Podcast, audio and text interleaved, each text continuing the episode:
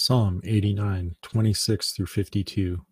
He shall cry unto me, Thou art my Father, my God, and the rock of my salvation. Also will I make him my firstborn, higher than the kings of the earth. My mercy will keep for him for evermore, and my covenant shall stand fast with him. His seed also will I make to endure for ever, and his throne as the days of heaven.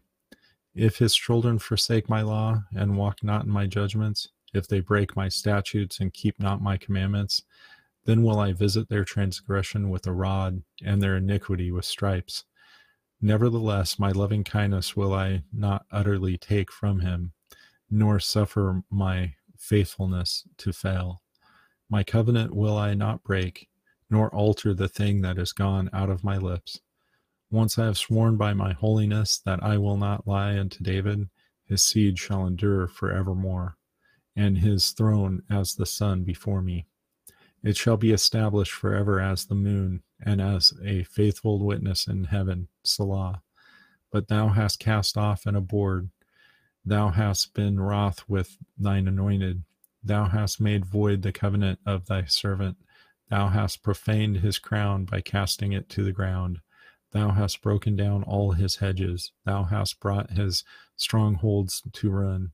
All that pass by the way spoil him.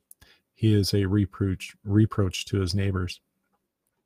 Thou hast set up the right hand of his adversaries. Thou hast made all his enemies to rejoice.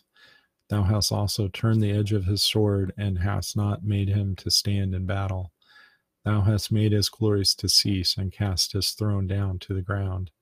The days of his youth hath thou shortened, thou hast covered him with shame. Selah. How long, Lord, wilt thou hide thyself forever?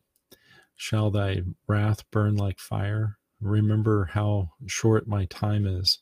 Wherefore hast thou made all my men in vain? What man is he that liveth, and shall not see death? Shall he deliver his soul from the hand of the grave? Selah. Lord, where are thy former loving kindness, which thou swearest unto David in thy truth? Remember, Lord, the reproach of thy servants, how I do bear in my bosom the reproach of all the mighty people, wherewith thine enemies have reproached, O Lord, wherewith they have reproached the footsteps of thine anointed.